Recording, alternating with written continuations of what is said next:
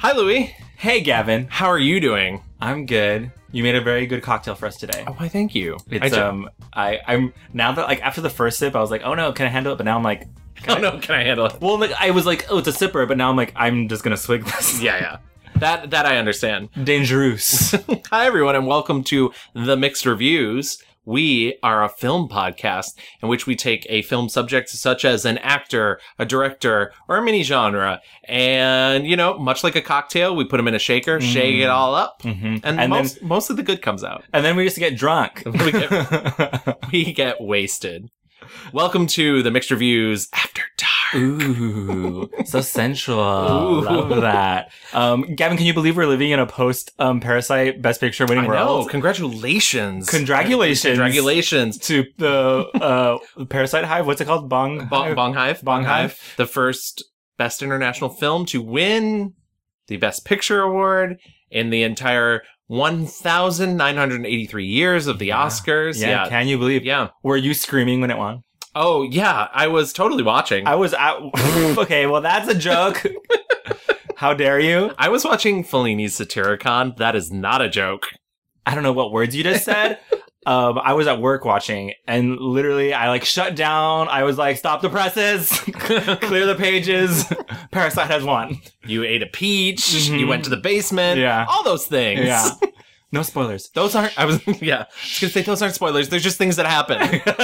Same thing. Thank you guys for coming back to us. Absolutely. Our last episode, we talked about Queen Alfre Woodard, who we also casually learned that for the past 11 years has been hosting a pre-Oscars dinner for Black actresses. It's funny. I also just casually learned that. I was just like, I did not mention this? It's crazy that, I mean, it feels like, I think the LA Times wrote the story and everyone on Twitter was like, excuse me, what? Yeah. 11 years. 11 years of Alfre Woodard getting the gals together. I'm sure they're just, like, talking mad shit. Oh, yeah. Conspiring to, like, how they're going to finally overthrow, you know, white, gross men. And They better. They fucking better. And you know what? Alfre is the queen to lead the way. Absolutely. And everybody, like, literally everybody was there. Gabrielle Sidibe, Janelle Monáe. I'm pretty sure I saw a picture of Regina King. Yeah. Like, just everyone. And, like, even, like, the younger girls, like Amanda Stenberg. Yeah. Like, it's, it warms my heart. Like, there is now, like, mentorship being fostered, and all spots of Hollywood and Oscar-ness things. So it makes me very happy. We asked you guys to go online to vote for your favorite Alfre Woodard movie. We got a little... So the Twitter account of Clemency retweeted our post. Yes. And so...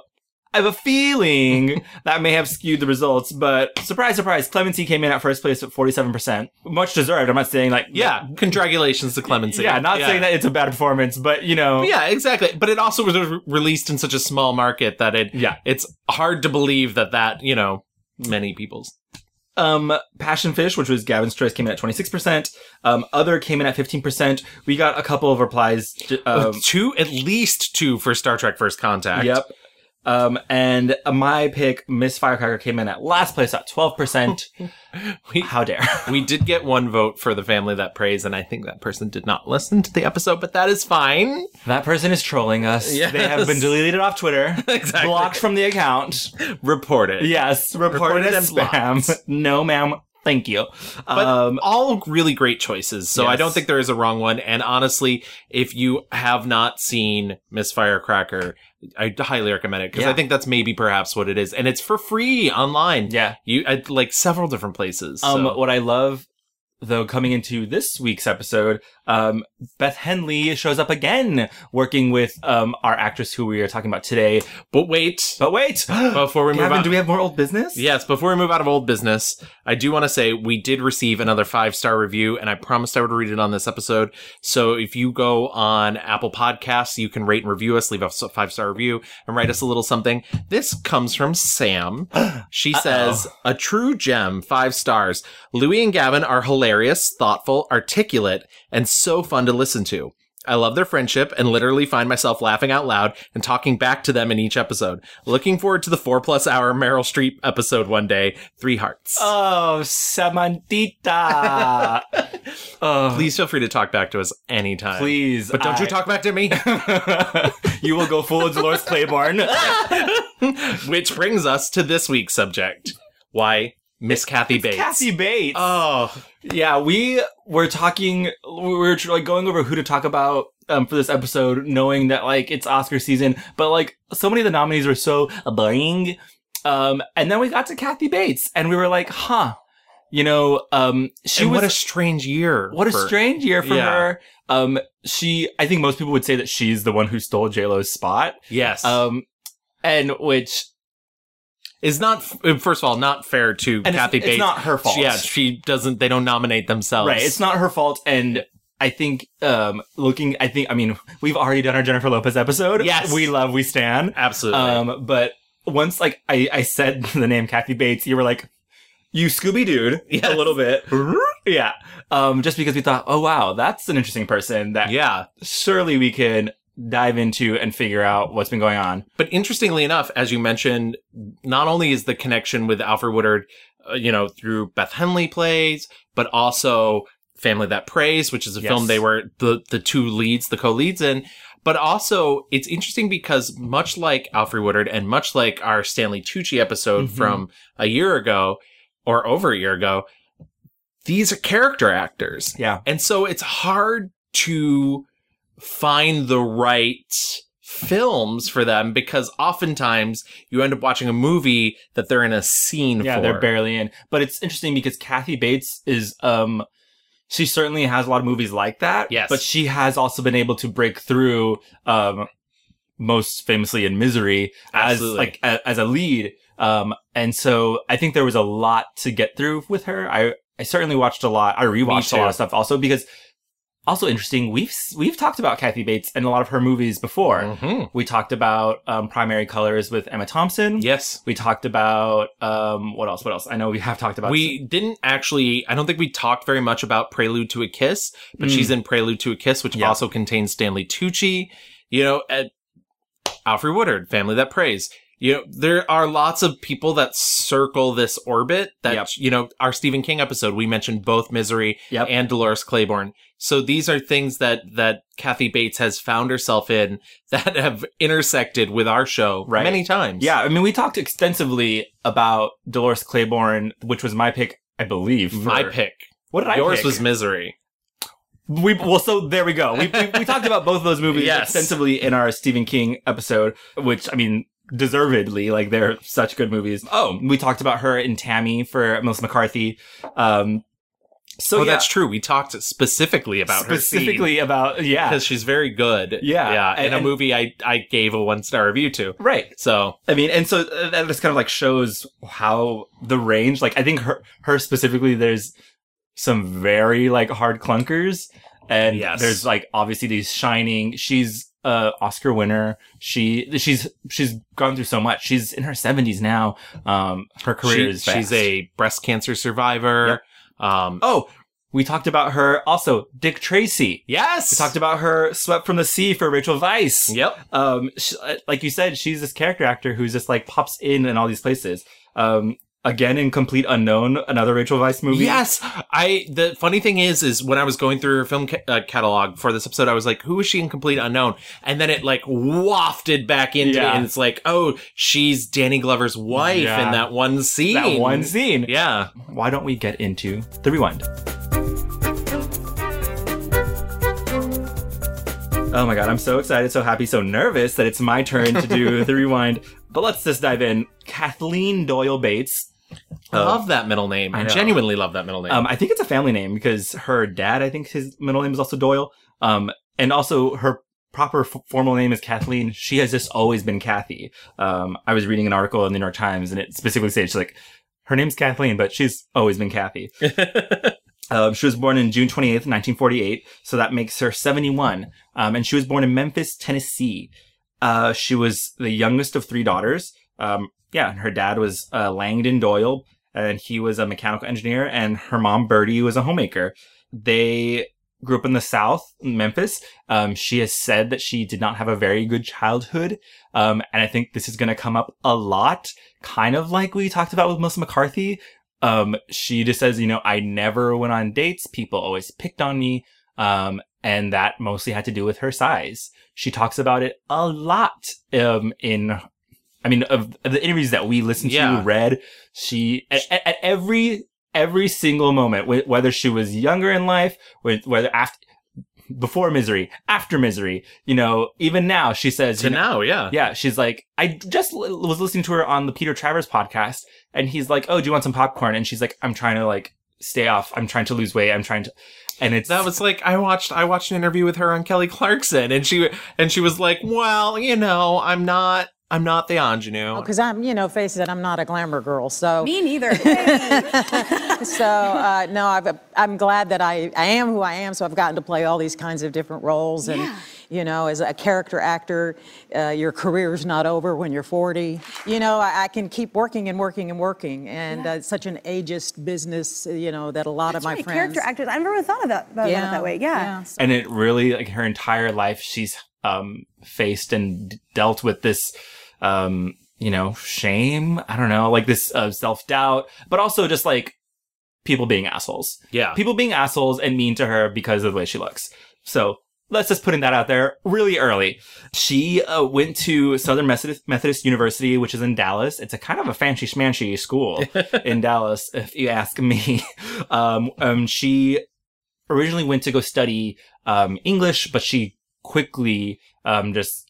found herself surrounded by theater people. I came in as an English major, and I was in the School of the Humanities, and I believe the man that was speaking during orientation was a man named Joe Harris. Mm. And he was such a wonderful speaker, very impassioned, and he said, this is where you're going to begin your life's work, the thing you want to do the most, the thing you're the most passionate about, and the whole playing field completely changed for me. And I thought, wow, can I be an actor? Mm. Can I be in the theater? And can I do all this stuff? And then he finally was just so exasperated with me. He said, okay, here's your folder. You're in the wrong school. Go down the hall, art school, last door on the left. That's where you belong.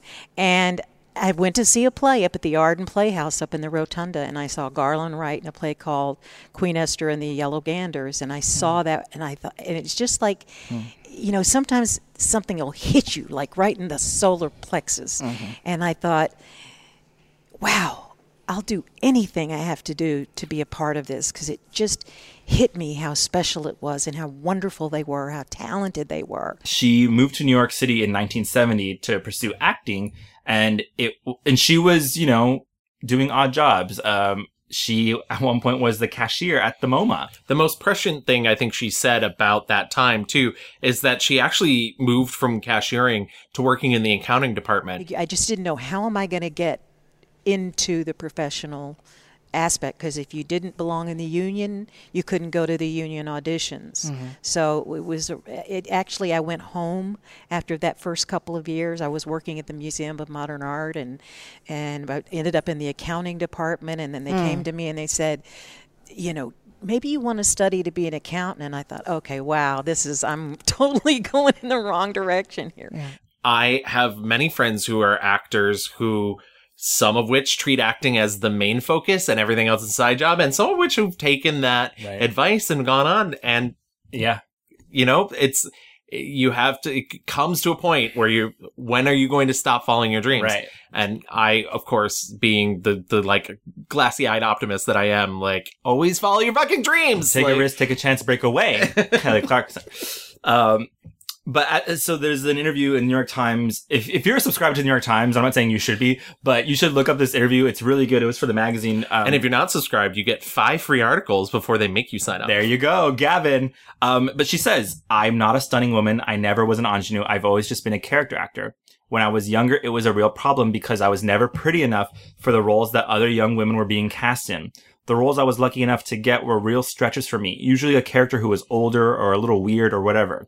And it was hard, not just for the lack of work, but because you have to face up to how people are looking at you. And you think, well, you know, I'm a real person. And that, and when I kept reading it, she says she uses that in all of her acting. I think her most stunning and memorable film roles are these women who have been hurt. and or these women who are expressing this hurt, you know, from, or there are women who have been hurt and have moved on.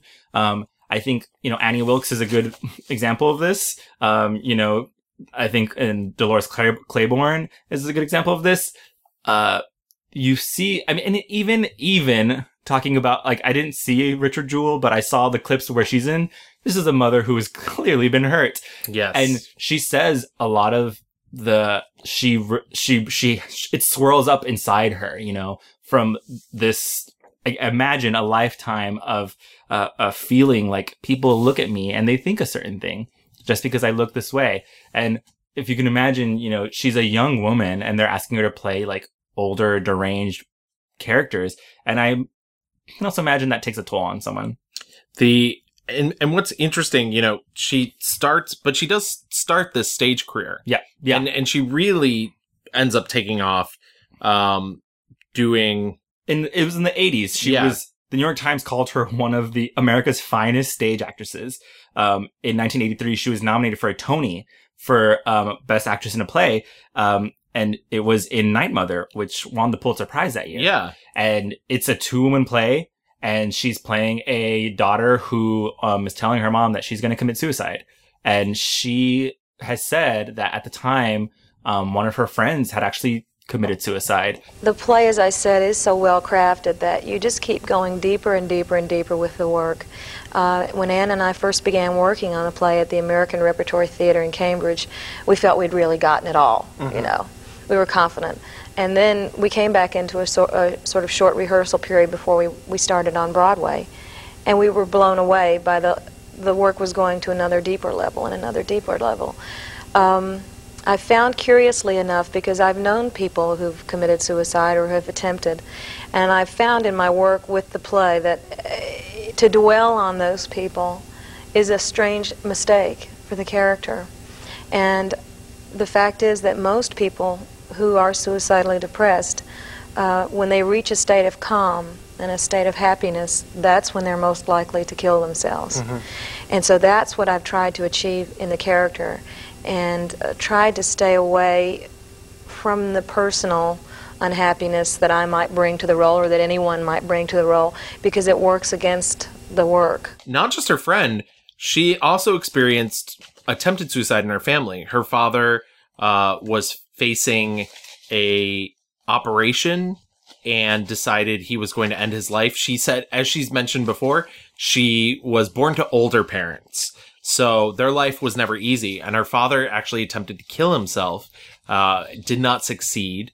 It was in his 80s, and she had to go do this play every night. When I did Night Mother, my father was quite old and had diabetes, and he was facing an amputation, and he tried to commit suicide.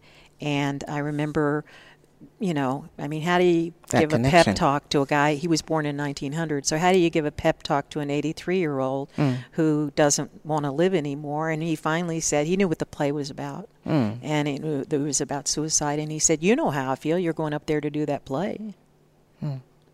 So, you know, it was always for me from one role to the next at the beginning, that spiritual journey. She says, I think with Night Mother, I danced too close to the flame. I became inflamed. It was such a scary, life-threatening experience for me that I never wanted to go back, because the journey there was long and arduous. Along with all these other things that I've been thinking about lately has been this sense. I have to go back to the flame, that I have to immerse myself in the work. I think I've danced away a bit too far. So she, I mean, essentially what she's saying is, you know, it consumed her. Yeah. This experience. And I can just only imagine how difficult that must have been to do, you know, what, 7-8 times a week, or whatever. And and that was like her first kind of like big break on the theater scene, getting this work. And from there, she started getting so many more things. You know, she was the original, in Terrence McNally's Frankie and Johnny in the Claire de Lune. She won an Obie Award for that, which was just on Broadway again. Yes. With Audra McDonald. And she was in The Road to Mecca, The Morning After, Summer Heat, or those were screens, sorry. But it's in the 80s is when she was really like this stage presence. Which is not to say that she didn't try film. But film was never her goal. And she said that several times, like theater's what she wanted to do. But she did do, you know, her first film appearance is in Milos Forman's Taking Off, where she's credited as Bobo Bates. Did you watch this movie? I did not. I watched it and then realized I knew that she was only in one scene. Yeah. And I was watching it and I was like, need to see it at some point. It's very weird. Yeah. It's early Milos Forman. And but it's funny. So she said, you know, when she was very young, she was writing songs to deal with her depression. But, you know, she said when she was a teenager, she suffered from depression, and she would write these like very melancholy like songs. And I will say the song she sings is kind of stunning. I was born into a world full of angels and kings. And there was some place to grow and someone to be. She said she was there for one day. She got paid $50, but it is literally one scene. It's not really an acting role. She's sitting. The whole movie is like young girls are trying to get cast in a show. Yeah. And so she's sitting down playing her guitar and singing, and people are just looking at her. And that's it. And she wasn't on screen until later in, 1978? 1978, opposite Dustin Hoffman in Straight Time. And she has said several times Dustin Hoffman was so sweet to her. And I'll always be so fond of Dustin because he's just an actor's actor. He literally took me by the hand and walked me across this empty soundstage and said, "That's the camera." And he was totally serious about it. He was so excited, I think, for me as an actor having this first speaking role. I learned so much from him. I had followed his movies. He was so passionate and so excited still to be an actor. But back on stage, as you were saying, you know, she gets famous for doing all these plays. Unfortunately, a lot of these plays transition to film. And they do not bring her along. She gets replaced in Crimes of the Heart with Diane Keaton, mm-hmm. Frankie and Johnny. She gets replaced with Michelle Pfeiffer. Yeah. Are you seeing the threads here? The funny thing is I feel like the actor we've talked the most about that's like this, somebody whose heart is firmly in the theater, but then gets to go on and do films, is Cate Blanchett. Mm. But the difference between Kathy Bates and Cate Blanchett is not talent. It's that Cate Blanchett looks like Cate Blanchett. Right. In this same interview, says, "What was your first reaction when you heard that Michelle Pfeiffer was cast in Frankie and Johnny?" She responds, "I laughed hysterically." Like, it sucks. Yeah. I think at that same time, she says, so she's done all this theater work.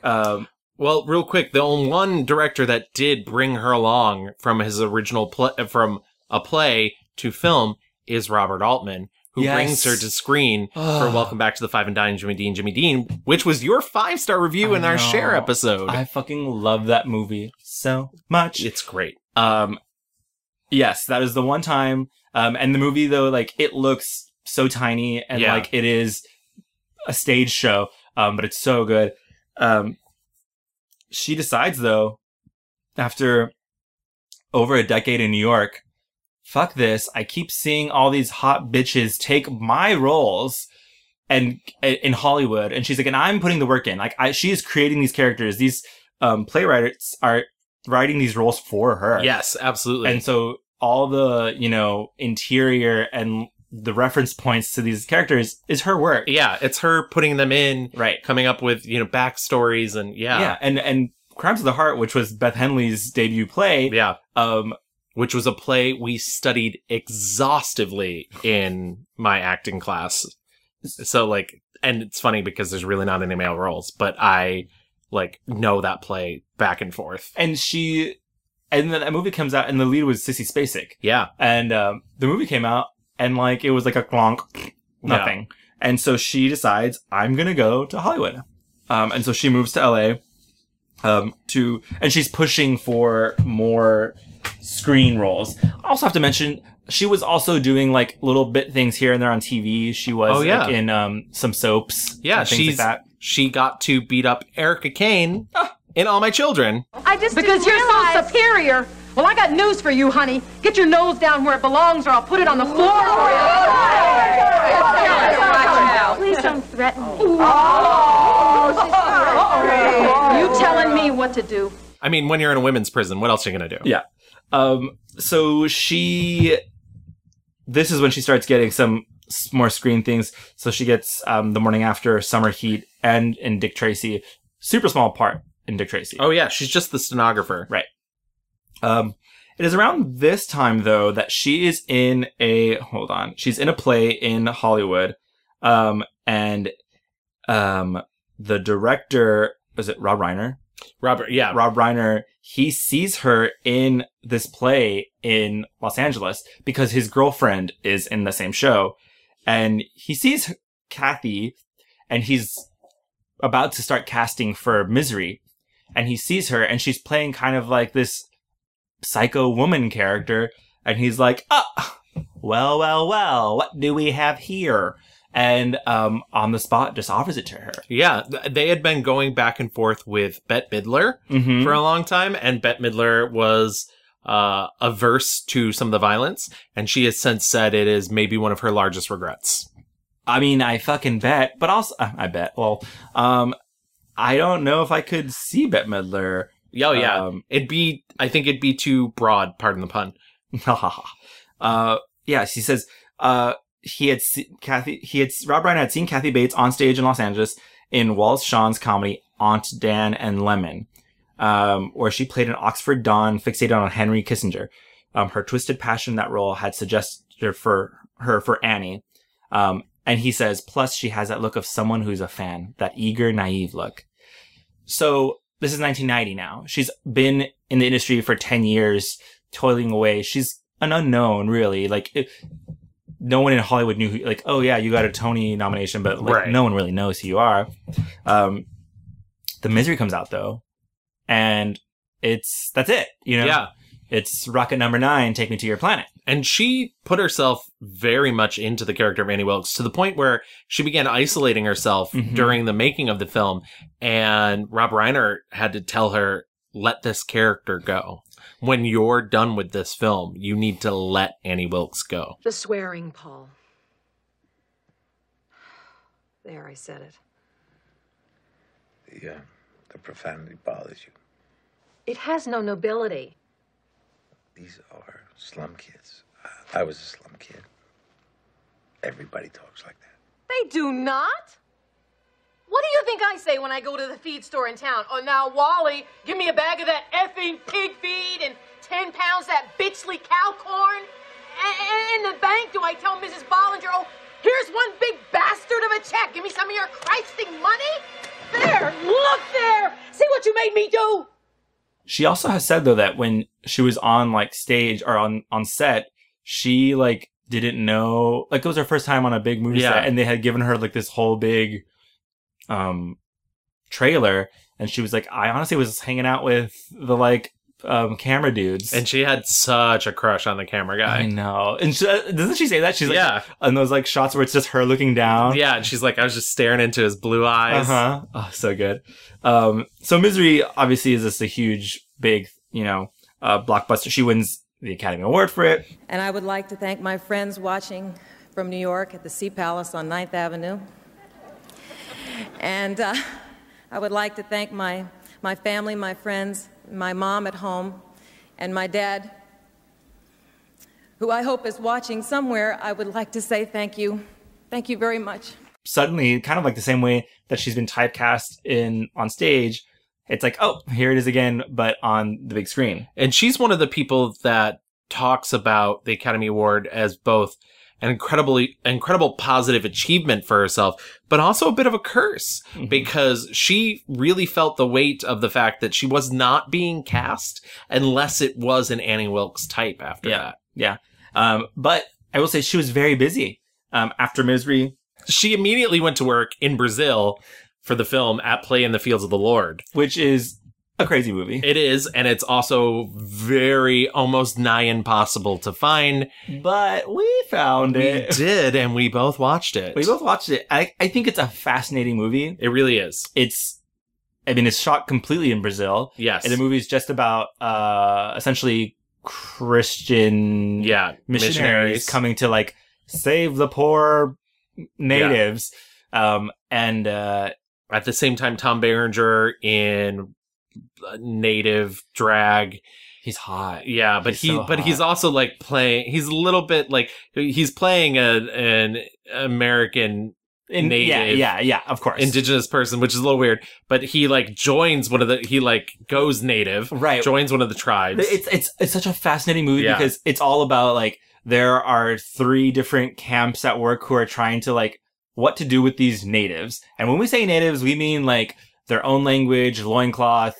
In the Amazon, just like when they meet Tom Berenger, they think he's a god. Right. So there's his side where he's like, oh fuck, I'm native also, and like I've turned my back on my native roots, and so he decides to parachute down to them, and they're like, oh, you're a fucking sky god, cool. Yeah. And he's trying to like save them. Spoiler: he gives them the flu. Yes. There's the Christians who want to save them by giving them Jesus, but they. Are assholes. Yeah. My major problem with the movie, not that missionaries are assholes. I do think missionaries are assholes. I read a couple different places where they were like, Kathy Bates is amazing in the film, you know, and it's the same issue I've sort of had with any movie where an actor starts at 11, they don't have anywhere to go. Yeah. And like within her first scene, she's already like slapping natives and just being real nasty. Shit on you. Shame on you! Get out of here! Stop this vile, disgusting! You are sinners! You are not married! You sin against God! What are you doing? You should have seen him, Martin! They were in front of the... Come on! Martin, I am not leaving you! Let's go! These people need to be disciplined! These people are not... Yeah. So by the time that she, all the bad stuff that happens to her happens, I was just like, well, she's already nuts, so, This is interesting, though, because... Annie Wilkes in Misery is obviously a nuts character. Yeah. But right off the bat, she lets everyone know that she's willing to do whatever it takes for the shot. She is nude in this movie, essentially. Yeah. She's like, her son dies. She goes kind of not just crazy, but delusional and is losing it. She starts basically throwing mud on her face. She's naked, just hooting and hollering. And I was like, wow, she really wanted to say, I'm not just the Annie Wilkes bitch, but I am crazy. Anyway, we don't have to talk more about that movie, but it's very fascinating. It's an interesting both time capsule of a 90s film and actually rejects, I think, some of the more problematic stuff of other 90s films dealing with similar subjects, but also has a whole other set of its own problems. The last thing I will say about it, though, is the movie says, I think at the end, it's the native guy who's faking to be native is an asshole. He's not a god. He's but a man. The Christian people are assholes because they are not staying in their own lane. And then the military squad are also assholes because they just want to wipe them from this earth. Right. And the best answer is to leave and let be. And so it kind of indicts everyone in this kind of big sweeping way, which I think is very, like you mentioned, different than other white savior stories. Yeah. There's a lot of Last of the Mohegans, Dance with the Wolves of that era that are not that message. But she also stars in a more famous movie called Fried Green Tomatoes. And I had never seen this movie before. But it is so, I don't know what the word is, heartwarming, sweet. It's also just so lesbianic. Yes. It's based off a Fanny Flagg book. And in the Fanny Flagg book, the lesbian relationship between two of the main characters is not even hinted at. It's a fact. Yeah. And in the film, they removed all of that. They water it down, but you know. The way they look, the way the actors are playing it. The food fight, it was meant to be in the film to represent sex, but food fight ain't sex. But even the way that they look at each other, the way that when she realizes that she's gonna get married, I was like, okay, hello, lesbians. I love Fried Green Tomatoes. It was, weirdly enough, one of my dad's favorite movies. I rewatched it. It has some 90s issues. Oh, yeah. It's a very 90s film. But I think both Kathy Bates is really amazing in it. I think Jessica Tandy's really amazing in it. Everything, what's incredible is, this is...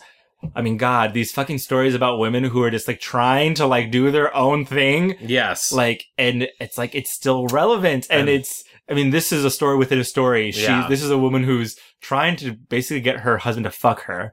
Trying to, just have, a happy, fulfilled life. Yeah. And she's hearing stories about the past, about the same thing. You know, these women who are just trying to live fulfilled lives and not have to do what these fucking men tell them to do.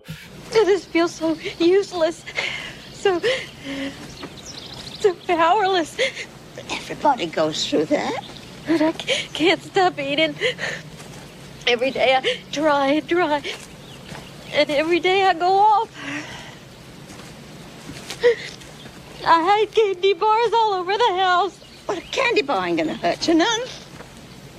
One, no, but 10 or 11. I can't even look at my own vagina. Well, now, honey, I can't help you on that one. I wish I had the courage to just get it over with and get really fat. Oh, Miss Threadgood, I'm too young to be old, and I'm too old to be young. Maybe I'm just going crazy. And I was like, God damn, these are the movies that, like, really stand the test of time and, like, telling truths that we still don't understand. You know, people still don't fucking get it. That's why Birds of Prey fucking didn't make enough money this weekend.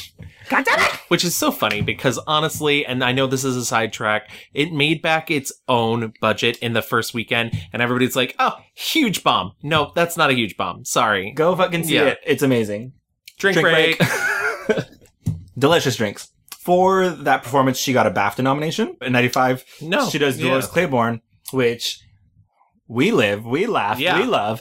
I rewatched this movie, and it is so soul-satisfying from head to toe.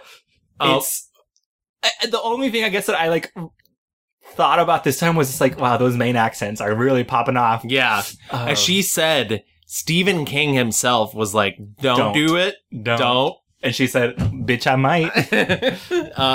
But, I mean, I do love everything about that movie. I think her performance is perfect. I think having to deal with the multiple different timelines, the changing of the timelines, she worked with a physical, like...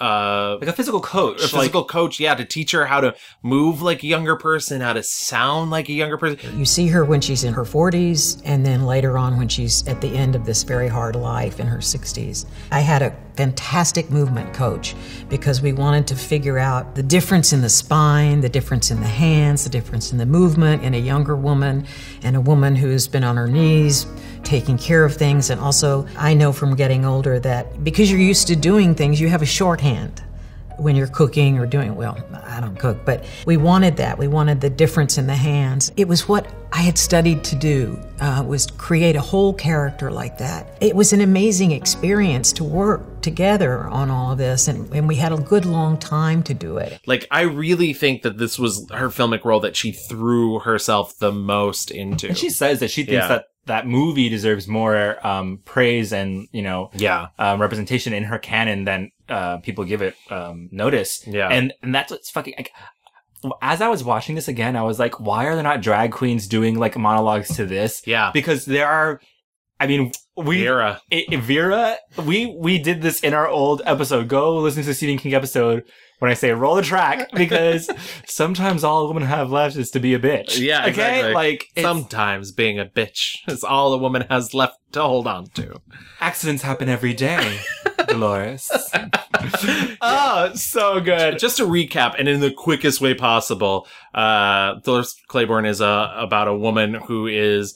a maid to an elderly rich woman who dies, and they think Dolores Claiborne has killed her. And the police come, and she calls her daughter to come back home. Her daughter, who has not spoken to her for years because she feels like she drove her father off. Mm-hmm. Little did she know her father was incredibly abusive, and it just goes from there. I spent the day with the people at the bank.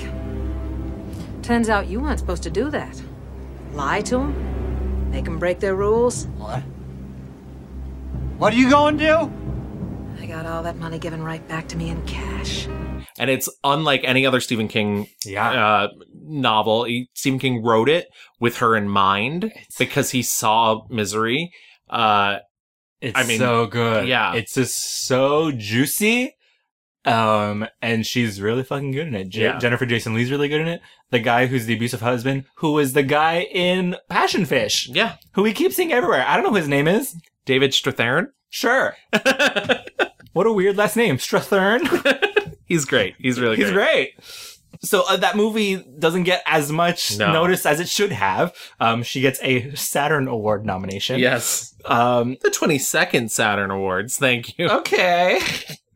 In 1995, she began directing. Yes. Which I feel like most people don't realize this. Kathy Bates is a director. Yeah. She's done several TV shows. Anything from... Homicide, Life on the Streets, NYPD Blue. She did an episode of Great Performances for PBS. 6 Feet Under. 6 Feet Under. She did multiple episodes of.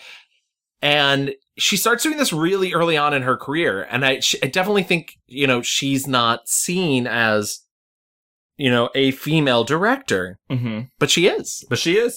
In 96, she gets her first Emmy Award nomination for Outstanding Supporting Actress in a Miniseries or a Movie, for her performance as Jay Leno's manager in The Late Shift. I thought the guy who plays Jay Leno showed a lot of restraint. Yes. I don't think he was particularly good, but he certainly wasn't trying to do this obvious, right.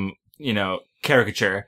I think the Letterman performance is fucking incredible. Mm-hmm. But even beyond that, I think Kathy Bates is kind of a goddamn queen. She's amazing in the film, but I will say this with the writing of the script and they make sort of a joke at the end of it where they say she didn't participate in the woman she's playing didn't participate in the making of the film. Yeah. She tried to sue the people that wrote the book. They do cast her a bit as a harpy. She's the villain. Yeah. And it's as I was watching this with my 20/20 eyes, I was like, I imagine this woman, an agent in Hollywood, in mid 90s, trying to do anything. Yeah, she had to be that way, and I'm sure there were men who were the same fucking way and got away with murder. Yeah, but essentially, she's this agent, and she essentially found Jay Leno, brought him all his fame and glory, but she was cutthroat. She was not fucking around. She was ready to fucking stomp on dicks, and she did, and eventually she gets punished for it. Yeah, NBC and Jay Leno said, "Fuck you, go away." Yeah, and she's really amazing in this movie. If you have HBO Go, it's available. Watch it. Let's see. That role also got her a Golden Globe Award win. All sprinkles of fun nominees and awards for her. In 1987, in her highest earning movie. She's in Titanic, y'all. She plays the unsinkable Molly Brown. Hello. I don't know how much we have to say about that. I mean, it's very much a supporting role. Molly Brown famously, was like, turn these lifeboats around. We need to save people. And she, the thing that I remember the most is the dinner scene. I always, whenever I have multiple forks at my table, I always think work outside from the outside in. Yeah. She's really funny in the movie and very good. What's funny is later on when she does Revolutionary Road, I think the only thing I remember from her press store, she's like, "Oh, it was so lovely to be hanging out with Leo and Cate again." Yeah, exactly. She's like, "It's been what, 10 years?" In 1998, she does Primary Colors, which we talked about in our Emma Thompson episode. I rewatched this. I didn't watch it for Emma Thompson. I had seen it years ago. I rewatched it for this. This is now the second time I've watched this movie for this podcast, and I will say, when I first watched it, I didn't quite like it. And it might have just, I don't know. This time I watched it. Well, now we're fully in an election season. We're fully in an election season. And it might have just been because I was focusing more on her and less on, the first time. I don't think I was very good at it, I'll be honest. Well, and that's what I was thinking. Emma Thompson and John Travolta are basically playing Hillary Clinton and Bill Clinton. Yeah. And I was watching them most of the time in the first movie. And I just think they're not great people. Yeah. And in this watch, she reminded me so much of... Do you know if she's based on... she's based on two people. Who's she based on? She's based on... Hold on. Is that Molly Ivins? Libby Holden is the campaign chief of staff, and she's based on both Betsy Wright and Vince Foster, who is the person that people have spent years creating the conspiracy theory that Hillary Clinton and Bill Clinton had killed because he killed himself. It reminded me so much, though, of... I just watched this documentary on Hulu called Raising Hell, The Life and Times of Molly Ivins. And she was this southern, brassy, shit-talking, woman who went for the jugular for these, male politicians. And it reminded me so much of her. And I liked this movie the second time around more. Just because focusing in on her character. She is like the heart, the one like gleaming good person in this like shit storm of politics. And it's so funny too, because she, you know, in her earlier scenes, you're like, God, she's so hard. You know, she's this lesbian who like comes in and talks shit and gets everything done. And you realize like she's a crusader. Yeah. She's doing the things that she thinks are right. Right. But if she's challenged on those things, if it starts to cross over into something that she believes is morally wrong, it falls apart for her. I don't think there's anything of use here. You gotta be kidding. No, that meet my standards. What on earth do you mean? I mean, Madame, Henry and I don't think the use of this material is proper. We have a moral objection. And I have a historical beef. Oh, come on, Livy. What'd you go out and get it if you weren't gonna use it? Susan was right. He could have been a real shit. I didn't think he would be, and he isn't, but he could have been. But Jackie, my dearest, you're off the fucking point. The point is we don't do this sort of thing. Oh, I'll be relentless busting dust and guarding your ass. I'd have even blown Randy Culligan's weenie off for you. Well, maybe I would have. But this is something else again. This is hurting someone else. This sucks. That was a test. I wanted to see how they reacted, and they failed it. They're bad people now. And then she dies. So Primary Colors, yeah. So did you like think? I did. I actually really enjoyed it a lot more than I thought I would. I think last time when it came to the Emma Thompson episode, I still think like it was raw enough that I didn't really want to watch a version of Bill and Hillary on that I was just like, ugh, like we live in such a terrible. Yeah, I mean, when I watched it, I think when I watched it, I was like, I don't like this movie because it's so cynical about politics. I was like, what is the answer? This movie is just like, everything sucks. Yeah, and everybody's bad. Yeah, and this time around watching it, focusing on her really like kind of like sucks. And I was like, not everybody's bad, but it will destroy them. Yeah. It just like soothed my heart a little bit. Yeah. Thank you, Kathy Bates, for soothing my heart. You know, she does some guest work on Third Rock from the Sun. She gets nominated for Outstanding Guest Actress for that. And she gets nominated for Outstanding Directing in a Miniseries or Movie for her work on Dash and Lily, which is a Dashiell Hammett, Lillian Hellman biopic. Not the Dash and Lily, like, young adult novel series, apparently, which is some sort of Netflix thing as well. I Googled it. And I was like, I don't know what this is. I'm like, too old. I'm like, send me the link, Evan. Thank you so much.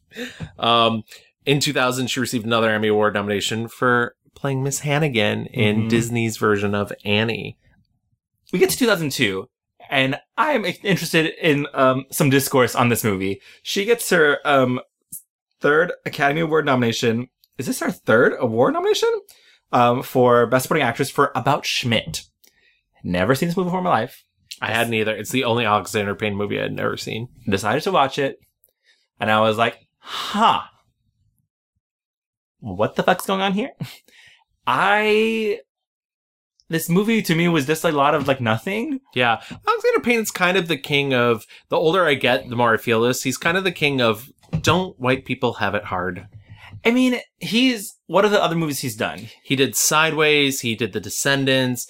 I like The Descendants. Yes. I like Nebraska. Nebraska's cute. Yeah. That sounded so like condescending. It's cute. He did Election, which is a movie I love. Yes. So, you know, this is. I was waiting for some plot to happen. I could not believe that the entire plot is literally that Jack Nicholson is sad and frustrated at life. Yeah. And that's it. I'll be honest, though. He gives a great performance in the movie. And I think part of it is that he's always like an intense sort of like, people want the Jack Nicholson. Right. They want either the like sly, rude Jack Nicholson as good as it gets, or they want the crazy shining Jack Nicholson. And this movie, he was like a normal, frustrated person. It was so, God, I mean, the only word I can think of is white. Imagine like framing an entire movie around sending money to an African child. Right. And like being so delusional to write all your, you know, because he clearly has no one to talk to. He writes all these problems to this child who can't even fucking read. I know. And the ending of it, spoiler, is just like this Nigerian woman being like, none. Yeah, no, yeah. Just being like, we appreciate all the money you're sending. Yeah. bye, like whatever. And I was like, that's it. Yeah. Talking about Kathy Bates in this movie, she's most famous because she's nude in this movie. Yeah. And not a little nude, fully nude, a lot of nude. And I was reading stuff being like, her comedic performance in About Schmidt. And I was like, what are you talking about? She has one scene where she's naked getting into a hot tub and then makes a pass at Jack Nicholson where he like quickly scurries off. Yeah. The other thing that people don't really bring up about that scene is she's essentially drugged him because he's on a ton of painkillers. Oh, right. And so like, he's not fully in his facilities either. Oh, and of course it goes without saying, you'll come with us to our timeshare up in Breckenridge. It'll just be you and me while the kids are out on the slopes. Here we are. A divorcee and a widower. Sounds like a perfect match to me. I thought her role is kind of insignificant. Yeah. Could not believe. I mean, she's the mother-in-law. Well, she's the mother of the man his daughter is marrying that he hates for no discernible reason, I'll be honest. He just thinks he's a loser. Yeah, he thinks he's a loser. I mean, I didn't look up who else was nominated that year, but I was like, there were no other performances worthy of nominations, but they saw Kathy Bates naked and said, give her a fucking nom. When she was asked about it, she said in Hello Magazine, people either laugh or cheer. I was at the premiere and there was a lot of women who were shouting, you go, girl. I think there are a lot of women in the audience who are thrilled to see a real woman up on the screen in all of her glory. Which, honestly, I stand, I live. Great for her. I love that she is out there doing that. I just don't know if like that is worth the nomination. No. I didn't like the movie. Okay? Oh, no. I didn't like it either. Oh, in the 2000s, though, yeah. She enters the Tucci zone, okay? Yeah. She is everyone's mom. She shows up in Rumor Has It in like a scene. She plays Matthew McConaughey's dad in Failure to Launch. Mom. She plays the mom. No, she plays the dad. She's incredible. She is. She's incredible. So versatile. She's in P.S. I Love You, The Day That I Stood Still, The Blind Side, Valentine's Day. What's the other movie that I watched? The other rom-com? Oh, it's a little bit like Heaven with Kate Hudson. And oh, yeah, yeah. I didn't watch it. I kept seeing it pop up. I watched it. Again, a very weird, fascinating movie. The movie that's trying to talk about death. And that, like, it's okay. Yeah. But doesn't really, like, land. But I thought it was a failure to launch. It was a failure to launch. It got very bad reviews, but I did think it was quite romantic. So. Can we talk about the little mystery in this time period just real quick? Okay. In 2006, she directs her first feature film with Melanie Griffith. It's called Have Mercy. Okay. I couldn't find anything about this movie except for one interview where she mentioned it. It's clearly a film that got made. Did this film never come out? I think it never came out. Yeah. I mean, even on Wikipedia, it says there is no page for this movie. Yeah. There is a mystery. We need Shelby Wu on the case. Yeah, exactly. If any of you have like a work print of Have Mercy or something, I would love to see it. Please. I am a Kathy Bates completist.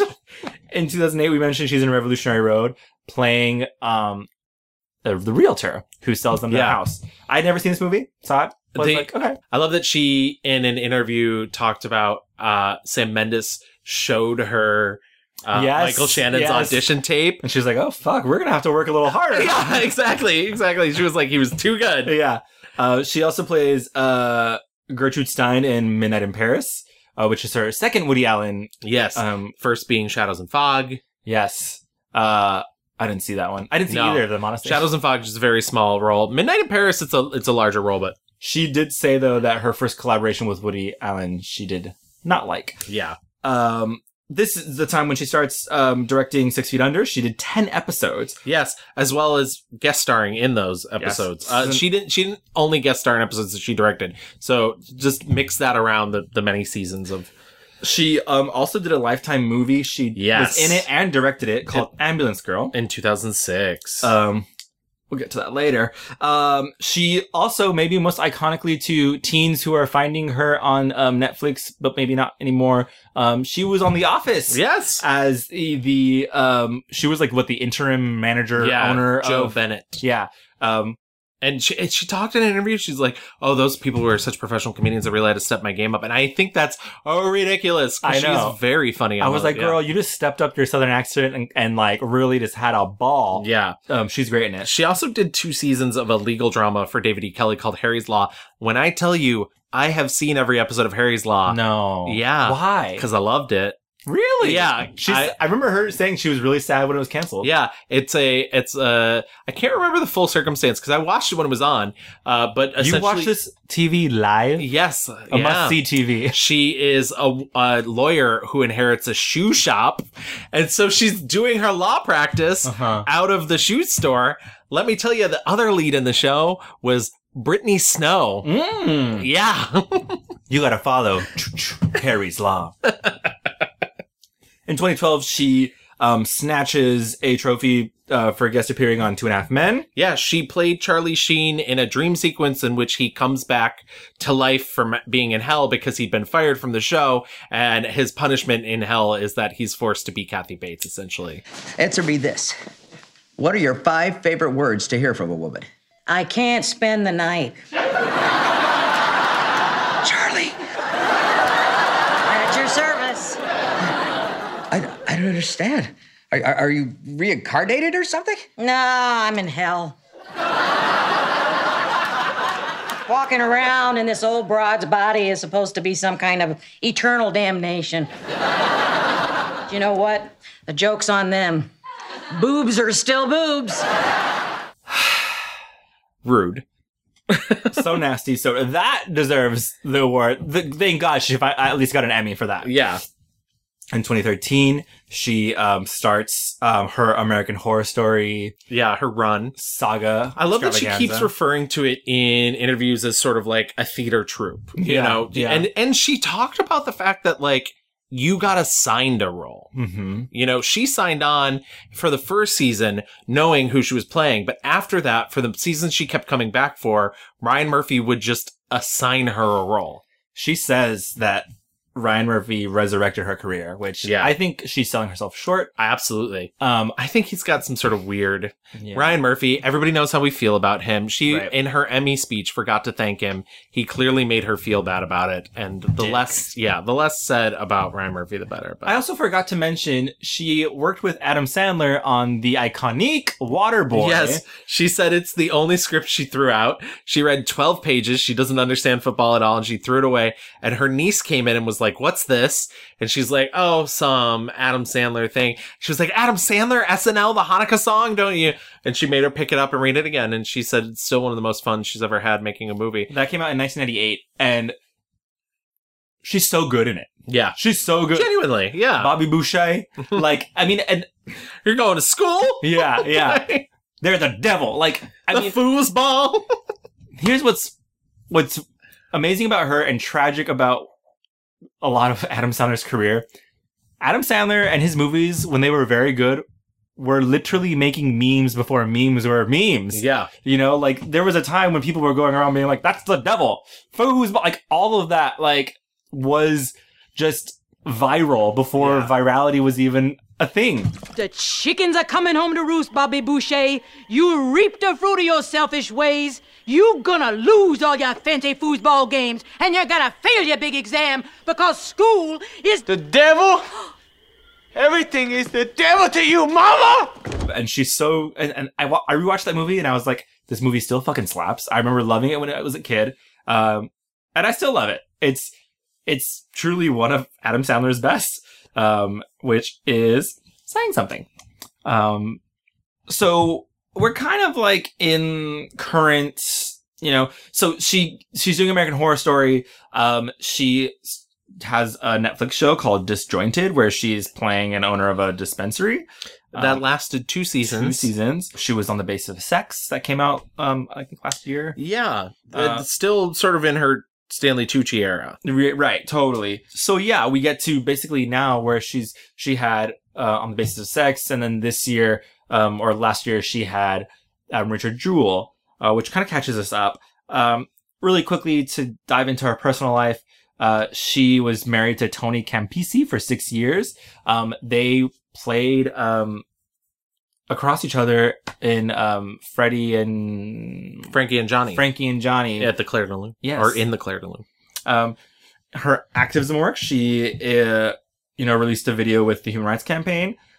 She has certainly said in many interviews that she loves her LGBT family. Oh, absolutely. She is really at the forefront of so we mentioned she battled ovarian cancer earlier. She also had breast cancer. Yeah, she also had a double mastectomy as she was fighting breast cancer. And she's very open about it. And that's one of the things that I love is I don't think people should be afraid to talk about health stuff. Yeah. At all. In any way, shape, or form. She has such a great platform. And so especially she became the face of lymphedema. Yes. Because when she was going through all this cancer surgery stuff, they had to take out her lymph nodes. I had ovarian in 2003 and breast 2012. And by the way, the BRCA gene, I'm sure a lot of you ladies have heard of it. I tested negative. And so ain't a get out of jail free card. Yeah. I just want to put that out there, you know. But yeah, and then I got something called lymphedema. I don't know if you've heard of it, but you know, for cancer, they remove lymph nodes. I don't care, anywhere in your body.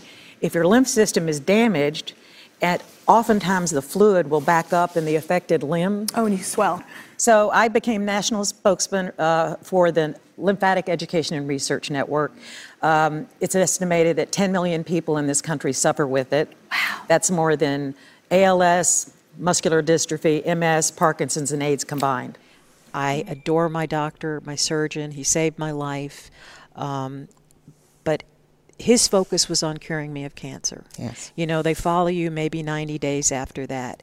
And so the quality of life is not something that they look at. It's just not on their radar. She's talked to Congress about this. She's the chairperson for a research network. She will lobby at Capitol Hill. She's, really, I mean, if you just type in her name for podcasts on the Apple store, more than, I'd say 90% of her podcast episodes are health related. Yeah. And she's really getting the word out about, if you're going through a battle with cancer, to know the risks if you're going to get your lymph nodes removed and how to really battle that. She says to this day when she's on set, sometimes she'll wear compression sleeves. She, we said she's 71 years old. She said it is very hard for her to really deliver at the level that she thinks is appropriate and good. She especially says doing films are way more difficult. She loves a rehearsal. She loves, really getting into text. She loves creating stories that you don't even see on screen. I don't think it's me that's changed so much as the business. It's so fast now. And it's been maybe a decade or so. I had rehearsals with Mike Nichols for Primary Colors. Mm-hmm. It's very rare that producers will pay for rehearsal time. Mm-hmm. And it's very frustrating for me because coming from the theater, I don't know if you feel the same way. I like a lot of rehearsal, and it's so fast. And sometimes you don't get the script until a few days before. They'll change it a day before. Right. And as I'm getting older, it's harder, to really hold on to that. You get only one or two takes because they're moving so fast. Mm-hmm. And I'm not as proud, I hate to say that word, but I'm not, let me use a different word. Sometimes when I see a certain scene, it's not up to my standards. She says, I've lost all this weight. I have to make sure and be really focused and healthy and taking care of myself, because I think for a long time she was putting so much of herself into her work and it was to the detriment of herself. Yeah, and I wouldn't dare to know what's going on in her head, but just from the interviews she has given and the roles she's taken on, I feel like she beats herself up a lot. Yeah. And I think especially in the arts and something that's so physically demanding, if you're an actor, same way if you're a dancer, your body is everything. You are giving yourself to the art, body and soul, and when you are hurting yourself that way, same way as an athlete. Yeah. You are limiting how much you can do. And so, yeah, who knows what's next for her, but I feel that's a very good. Is there anything else you want to? No, I think that's a perfect place to end the rewind. And let's move into our 1-star reviews.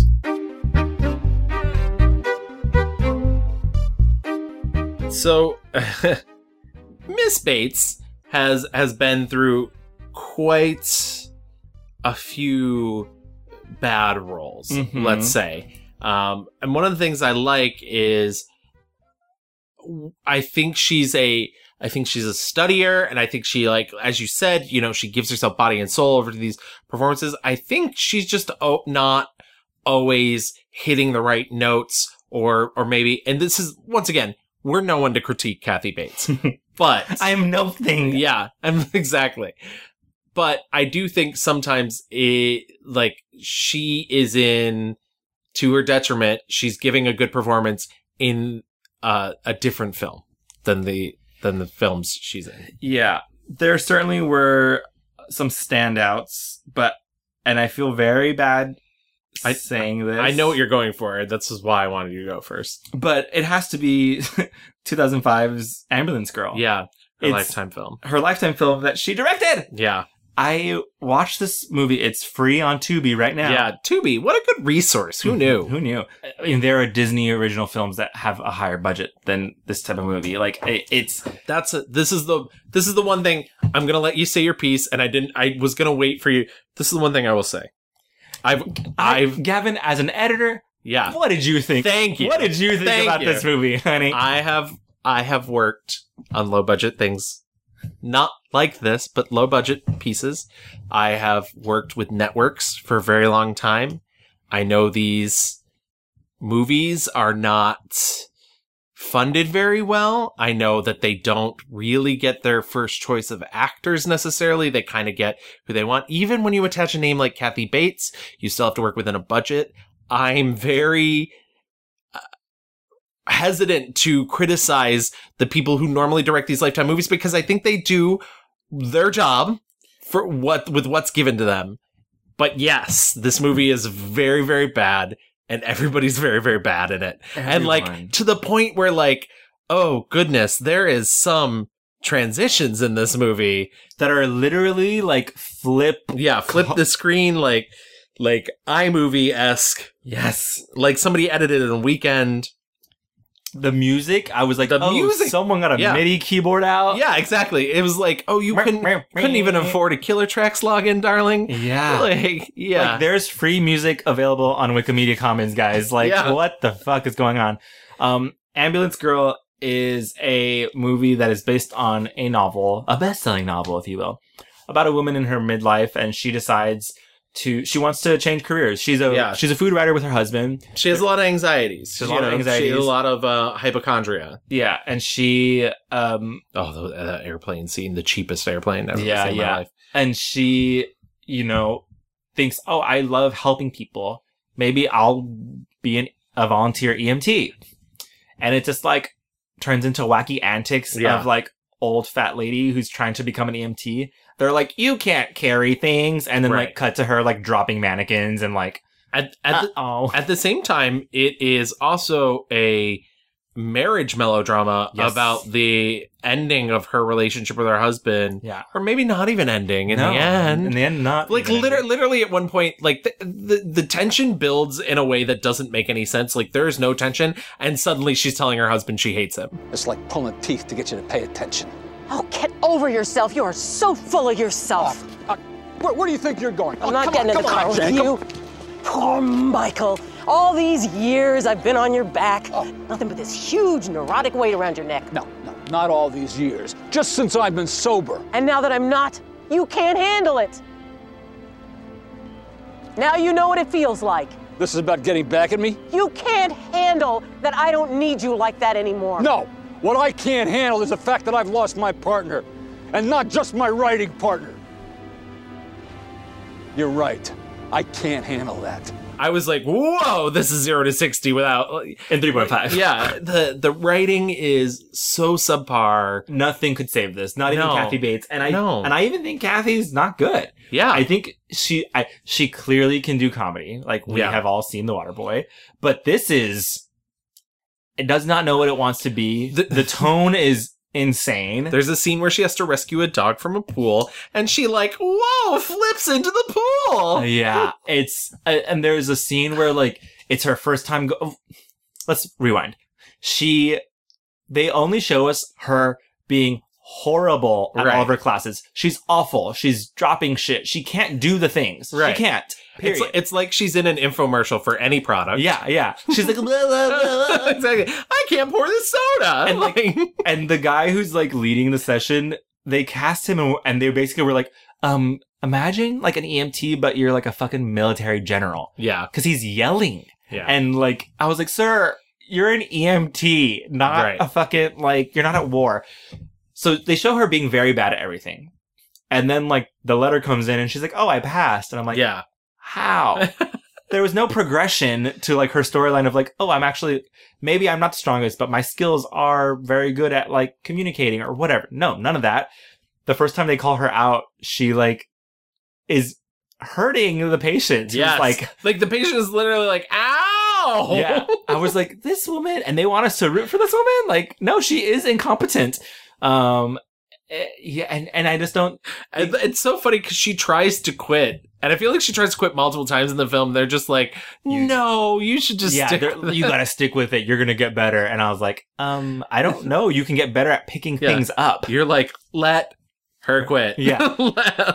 And it's just hard because as I was watching this, like, man, she directed this. And, like, some of the, like, the close-ups were awful. Like, I was like, the mise-en-scène, I was like, there is nothing about... There's no point of view, perspective. It's just the most vanilla... nothing of a movie. She's not good in, and I could see her playing a woman having a midlife crisis and wanting to change her life around. Has anxieties. She's done it many times before. She's for the last 20 years of her career, she's been doing it. This is a woman that I do not know and do not care to know, which is unlike a lot of the role she plays. What about you, Gavin? I mean, I 100% think you're right, and my only thing keeping me from picking it as my 1-star review, that, you know, I would maybe give it a 1.5 mentally, is everything I talked about. I've worked on productions like this. I know it's really hard, and I don't envy anybody attached to it. But I will say, when it comes to a higher budget film, there was a film in 2002 called Unconditional Love. This was a film made in 1999 with P.J. Hogan, who is the man who directed Muriel's Wedding and My Best Friend's Wedding. So, like, clearly a good film director. Movies I like a lot. It sat on a shelf from 1999 to 2002 because nobody wanted to release it. It finally came out. Unconditional Love. Kathy Bates plays a housewife. I guess, like, her husband seems to be pretty well off. The first scene is her husband, played horribly by Dan Aykroyd, announces that he's leaving her while she's trying to win tickets to her favorite singer, Victor Fox, doing a public appearance, played by Jonathan Pryce.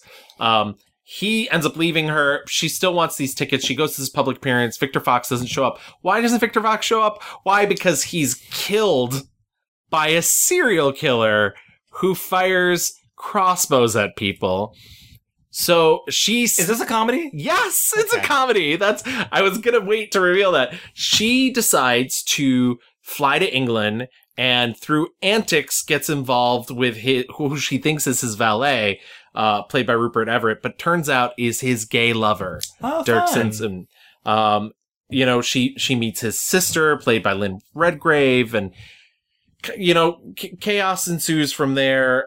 Meredith Eaton, plays Maudie in it, who's her daughter-in-law. Meredith Eaton is a little person, and she's very good in this role, and I like her a lot. And weirdly, she's the only bright spot in the film. However, in the first scene, they decide to let her play the, like, stop staring at me, stop this card, and I was just like, what the fuck am I watching? But yes, she befriends Rupert Everett, who's, like, kind of a stiff British guy, like, who doesn't want anything to do with her because she's a fan. And they eventually track down the serial killer. And are you saying that this guy's number one fan and gay lover form the dynamic duo that brings down the serial killer? Yes. Right. And the serial killer also, spoiler alert, because nobody should watch this movie, even though it's free on YouTube, is Peter Sarsgaard, who is also happens to be Kathy Bates' window washer. What? This movie is supposed to have sort of the antics of a Blake Edwards film, sort of like a Pink Panther, you know, Victor Victoria, like high camp. It reminds me so much of the Emma Thompson movie that I fucking hated. The like one where it's her and James Bond and like the jewels, right? Like, that type of level of like... Yeah, and that's what it's supposed to be. So much so that Kathy Bates, when she's flying over to England... She doesn't realize who it is because she's wearing a face mask, but she's sitting next to Julie Andrews, who's playing herself, and there's too much turbulence, and Julie Andrews storms into the cockpit and then sings Getting to Know You to the plane to calm everybody down. Only fools rush in, but I'm sorry. I sing when I'm nervous. Oh, that's all right. You have a lovely voice. Thank you. When I was a girl, I dreamed of becoming a singer. Isn't that silly? Oh, not at all. I had exactly the same dream. Why doesn't the captain say something? We need to be reassured. Oh, actually, I enjoy a bit of turbulence. It reminds me that I'm flying. Problem is, especially when we're talking about Kathy Bates' performance as Grace Beasley, is she is playing this role for pathos. So she is never funny once. Oh my God. She thinks she's still doing Fried Green Tomatoes in this film. Even though the Julie Andrews is in this movie. Playing herself. It's bad all around. Kathy didn't get the bit. No. Jonathan Pryce, like, in his, like, few scenes, mincing about... Jonathan Pryce, one of the two popes? Yes, exactly. He's the gay singer that she loved so much. Oh, my God. And Dan Aykroyd's terrible in this film. Rupert Everett is clearly barely wants to be there. Yeah. But Kathy Bates the most, because she's playing everything in this sort of simpering, midlife crisis-y, very much similar to Ambulance Girl, this woman who's just like, I don't know what to do with my life, and I can't really get it together. And yet she's also, you're expected to believe that she has herself enough together that she can, like, plan this trip to England to go to his funeral and, like, hunt down a serial killer. Right. That's the one thing that's going to make me get off the couch. Yeah. It's very clear as to why this film was held back from release, but I will say all the YouTube comments on the person that uploaded it were like, I love this movie. Wow. This is one of my 5 favorite movies. Wow. So big fan. You know, taste is subjective. The Annie Wilkes of exactly. Kathy Bates. But Unconditional Love from 2002, 1999, is not very good. It's funny. So there's like that realm of movies in the late 90s, early aughts, that it feels like she's, like, in Failure to Launch and Just a Touch of Heaven, or whatever the fuck that movie's called, Unconditional Love. I have to mention Relative Strangers. Did you watch this? I did. I will give it this. Tell me. I would rather watch Relative Strangers than watch Richard Jewell again. And I will say this. As bad as that movie is, it is real bad. Relative Strangers. Relative Strangers. Don't know what Danny DeVito is doing. What either of them are doing. But Kathy Bates is so committed to that bad character. She's committed to the bit here. I will give her that. When I was watching it, I was like, you know what? This movie's really bad, but I will watch Kathy Bates deliver any bad line in this film. This movie, it wants to be Meet the Fockers so bad. Absolutely. Neve Campbell is here for some reason. Canada's own Neve Campbell. Poor Neve. I mean, Neve's great. Yeah. Not here. She's miscast here. The whole premise of this movie is garbage. Frank Manure, you must be our son. How the hell are you? This is quite a moment for us. And you must be Frank Jr. Frank Jr.? That's him, all right. I'd recognize him anywhere. He takes after my side of the family. You call them circus freaks you come from a family? What's better than that white trash you come from? Shut the hell up. You shut up. I can't believe it's really you. Well, we sure got ourselves a family here. How old are you, son, anyway? 34? I really, really hated Personal Effects, but it wasn't because of her. It's a movie where Ashton Kutcher and Michelle Pfeiffer are both survivors of violence. You know, Ashton Kutcher lost his sister. Michelle Pfeiffer, I think lost husband to gun violence, and like it was like a bad Film 101 movie. But she plays Ashton Kutcher's mom in it, and yeah, like I mean, At Play in the Fields of the Lord, as I mentioned, not a great film, and I don't think she's great in it. Okay, all that being said, should we get into our 5 stars? Absolutely. Okay, so I think that Dolores Claiborne is a masterpiece. Yes, but I think she's very good in it. I think the story and like the Stephen King is like the master behind all of that. So for my pick, I am choosing 1993's A Home of Our Own. Oh! Yeah. This was one of the first movies I watched for this episode, and it is this drama directed by Tony Bill, starring Kathy Bates and a very young Edward Furlong. And it's a story of... And I tried to find information... Did you watch this movie? Yes. Okay. I had seen it many, many years ago, but enough of it had left my brain that I considered this like a real first-time watching. The movie starts with the director basically talking to us, being like, this is a true story. This is based on my real life. But I couldn't really find a lot of like... Yeah.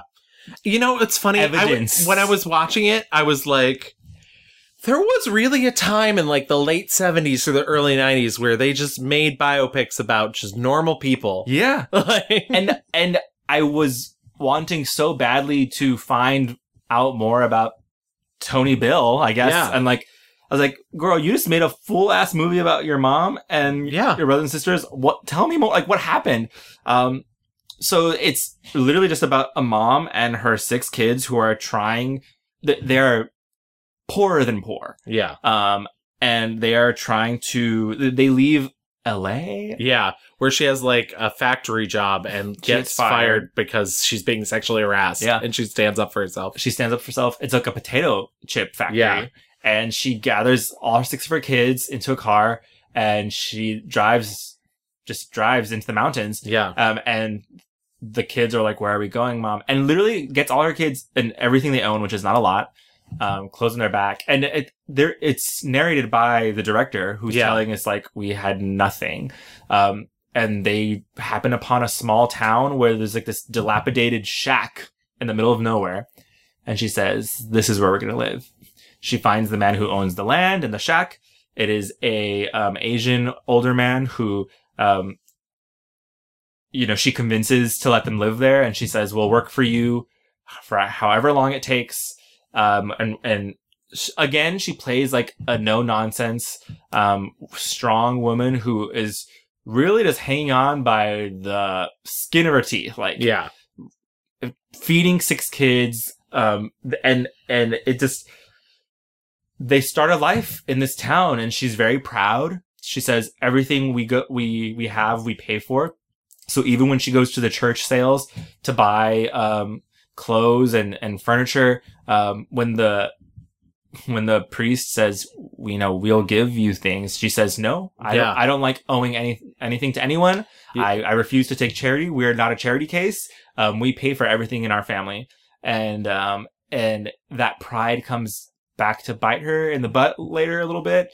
And there's a really moving and heartbreaking scene where she realizes her pride is getting in the way of the happiness and joy of her kids that she's worked so hard for. You know, it's hard for kids to appreciate hard work when the end result isn't really, something tangible. Kids can't understand, why there aren't Christmas presents. Right. They can't understand, all these things. All they want to understand is like having fun and it's hard. And so she also works at the local bowling alley where she again runs into some sexual assault stuff. Edward Furlong plays her oldest son. Yeah. So good. Oh, really? He's the sticking point for me. I think she's really fantastic in it, and it is like a really compelling story. And I think, the stress that she's under, I mean, when she finally breaks and she hits him with a belt, I was like, fuck. But I think he You know, he's really good in Terminator 2 because he's under that kind of like, oh, like, we gotta run and everything. When you give him just like a normal guy role, I was like, oh, it's very clear as to why Edward Furlong's not really acting anymore. I just thought he was such a normal teen. Like, it, and I mean, and I don't know, maybe I've just been thinking about my family a lot, but yeah. Like, they're all. I don't fault you for that, you know? I just feel like there was like, all of the kids have like these specific personalities. Yeah. And they're all trying to navigate this. Not, I don't want to say normal, but like really not normal upbringing, you know? Yeah. They don't have running water for a long time. They don't have a roof for a long time. They don't have a bathroom. They have an outhouse. Yeah. Which becomes a huge plot point towards the end of the film. Yeah. And even when they decide to not even buy anything from the church sale, Mom makes the clothes herself. Yeah. And they're being picked on. And, yeah. You know, Edward Furlong's character is like, Mom, I need a white shirt because people at school. I've been in that situation. I mean, I will admit the like some of the, I didn't come from as poor of a background, but I certainly came from a background where we did not have a lot of money. And I know that hits home for you as well. But like the pink shirt, like that, I had a gym coach who like went after me because my shirts were never white. Yeah. My dad was a smoker. I had sisters, like they were either pink or yellow. Yeah. You know, that's the. Yeah. And there were a lot of like really great emotional moments of this movie. And in the end, this is not a spoiler, but you get to see her pride and maybe giving up a little bit on that to let the community help. Yeah. To let the community in nonetheless. Yeah. I mean, obviously to help, but to let more people into her life. And part of that is, you know, shame. The shame of... Totally. I mean, when you find out about the dad and that situation. Right. Like, what happened? I just made a mistake. That's all.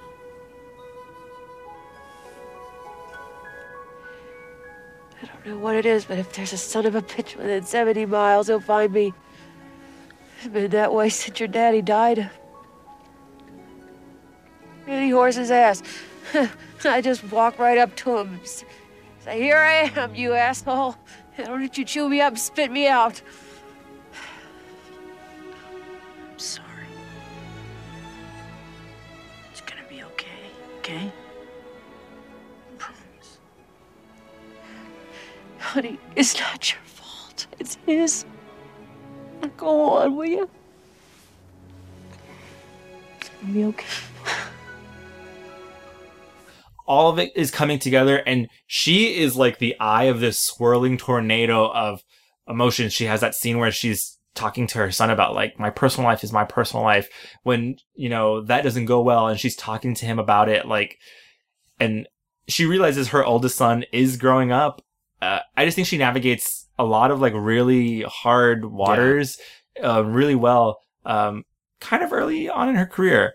So yeah, It's a tricky role. It's a tricky role, and I think she handles it very deftly. And it's like it is one of the mom roles that she really gets a lot to play with. It's not just a, you know, thankless role. She's really tasked with a lot, and she's great.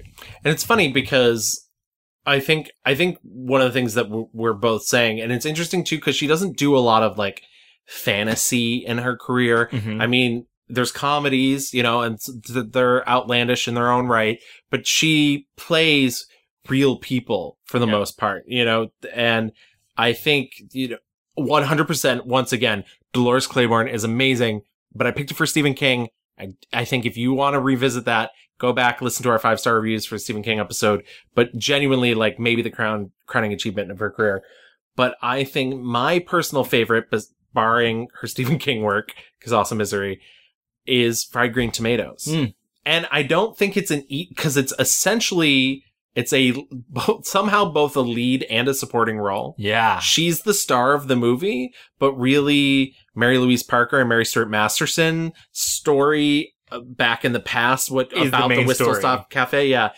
We mentioned before, she plays an unhappy housewife who's constantly going to these sort of like self-help groups, you know, like put a mirror down and look at your vagina, or acquaint yourself with, trying to spice up her love life. The famous scene where she wears a saran wrap dress. Yeah. It's one of my favorite things. So heartbreaking. She meets this older woman right in the first scene, played by Jessica Tandy. And she starts telling her the life story of her family. Now, the big change from the book to the movie is they are two separate characters. The movie heavily implies that Mary Stuart Masterson's character is Jessica Chandy's character, and she's just older now. But she tells her the story of this kind of epic romance between these two women. Yeah. And, you know, their lives, and Mary Louise Parker marries a man. She has a child with him. The child is initially thought to be challenged in a way that they essentially are like, just leave him in a hospital. Don't. The husband's incredibly abusive. She runs away from him. The women open a cafe together. Her husband comes back. He disappears one night. Who knows? Accidents happen every day. A husband could be dying right now. I will not tell you the conclusion of that story. It comes at the very end, and like it's well worth it. Some interesting things, like she meets this woman, like in a hospital. They're visiting her husband's aunt or something, and you never see this woman, but just the she's throwing shit at her. She doesn't want her in the room, and so it's such a good She is an other. She is outside of this family that is connected to her husband. And that is such a ingenious framing, you know, like this woman is so far out from this family. Like she can't even visit this fucking woman in a hospital. And the thing that she wants more than anything in life is kindness. Yeah. And Jessica Tandy instantly provides that for her. I mean, are you thinking about? I already know what you're thinking about. Yeah.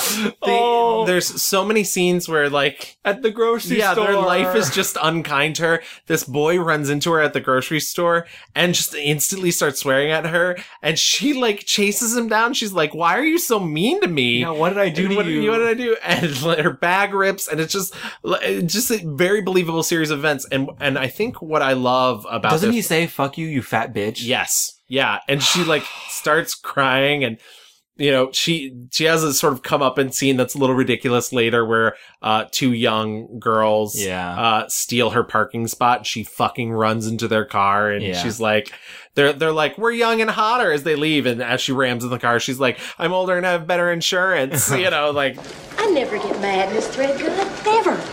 The way I was raised, it was bad manners. Well, I got mad, and it felt terrific. I felt like I could beat the shit out of all those punks.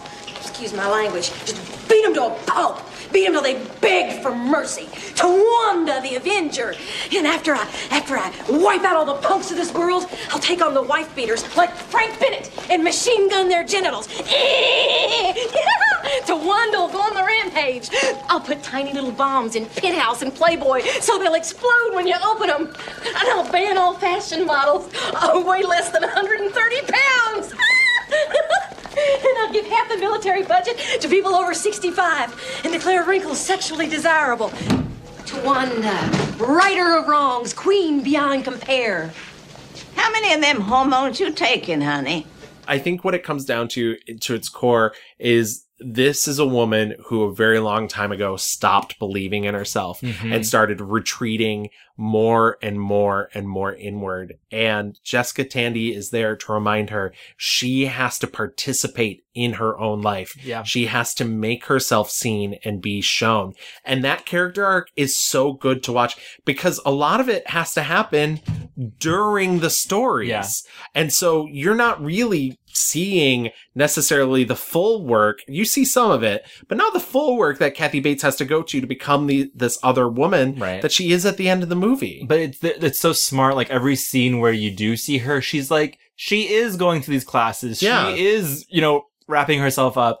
And so you get, they're very smart. Like it's such an economic movie, you know, like we are getting this full arc of her in very short little scenes. And it's just so satisfying. I don't want to come away saying it's a perfect film. It's not. It's a very 90s film. Has a lot of problems that a lot of 90s films have. It's very saccharine sweet at points, to the point where you're just like, ooh, toothache. At other times, some of the racial stuff, I was like, I mean, hard. It's got its heart firmly in the right place, but in the end, like, Cicely Tyson's character has maybe four lines in the entire film, and especially for such a, like, she like is like the linchpin, and she's like, surprise, me, exactly. And I'm like, you have had four lines, exactly. And so like, there's definite issues, but I think when it comes down to it, I think the performances, especially Kathy Bates, are so strong that it makes this such an incredibly watchable film. Oh yeah. I remember I had never eaten a fried green tomato before. You never have? See, my dad is from the Midwest. So, I mean, I have now, but I remember when people said, oh, fried green tomatoes, I always thought of the movie, even though I hadn't seen it. And it probably wasn't until like 4-ish years ago that I actually tried fried green tomatoes. My dad made the best. Genuinely. Mexican families don't really make fried green tomatoes. I get that. But I will say, it's fucking delicious. Yeah. Because it's like a little bitter. But so, great 5-star pick, great meal as well. Oh, absolutely. Was there anything else you saw? I mean, obviously, we mentioned Misery and Dolores Claiborne. Like, those are the hits. Yes, those are the... Shut up and play the hits. Yeah. I really did like her performance in Primary Colors as well. Yeah. Really heartfelt. I have to say, you know, again, I mentioned Waterboy. Yeah. I mean, that proves that she can be, like, this ridiculous character actress who is going to go like outside of the box to just full like pratfall-y type comedy. And she can handle it. You know? Yeah. If you want to talk really amazing supporting roles in a movie I didn't particularly like, I really enjoyed her showing up in The Highwaymen as the governor of Texas, who was like kind of a larger-than-life character. And I think she steals every scene she's in. She just like gobbled it up. That's like, the Netflix movie, right? Yeah. It's not great. Okay. Who knew that the story about the people that hunted down Bonnie and Clyde wouldn't be as interesting as the story of Bonnie and Clyde? Wow. Who knew? Never knew that. She's in Rat Race, which is a classic. Mentioned on the second season of Joe Para Talks With You on Adult Swim. Watch it now. Thank you, plug. Plugs. I mean, I don't know. Before we move away, come back to the Five and Dime, Jimmy Jean. Oh, absolutely. As always. And she's really great in that because, you know, she's lived that role on stage.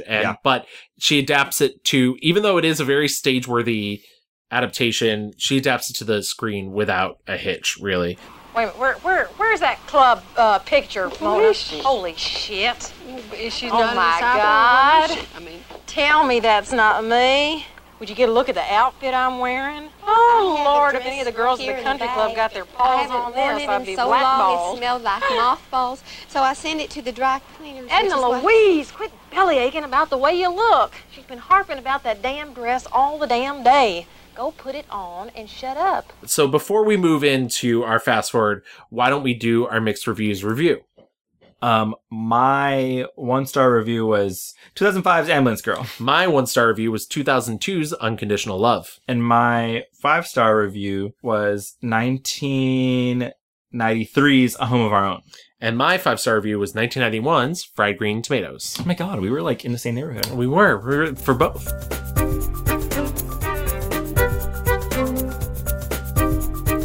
We talked to Kathy Bates once again because she was nominated for Best Supporting Actress for Richard Jewell. I saw it. I know you didn't. I did not. Politics aside, regardless what you think about anything having to do with the Olympic bombing and how Richard Jewell was railroaded, I think, unfortunately, a lot of people, because he's seen as such a luminary, are afraid to talk about the fact that I think Clint Eastwood's style of filmmaking does not necessarily lend itself to good movies anymore. Wow. He's a very run-and-gun director. He oftentimes does one take. I don't think it services his actors. I think the reason he casts the way he does is because he knows these people will give good performances. But I think especially... Obviously, Kathy did the work. She said many interviews. She talked to Richard Jewell's mother. You know, she spent a lot of time with her. She sounded like very emotionally connected to this character. Yes. I will say it's a passable performance, though. It's not, you know, I don't think he gives them a ton of time to rehearse. I don't think he gives them a ton of time to, like I said, do multiple takes. I think the role that she plays on the screen, she could have done in her sleep.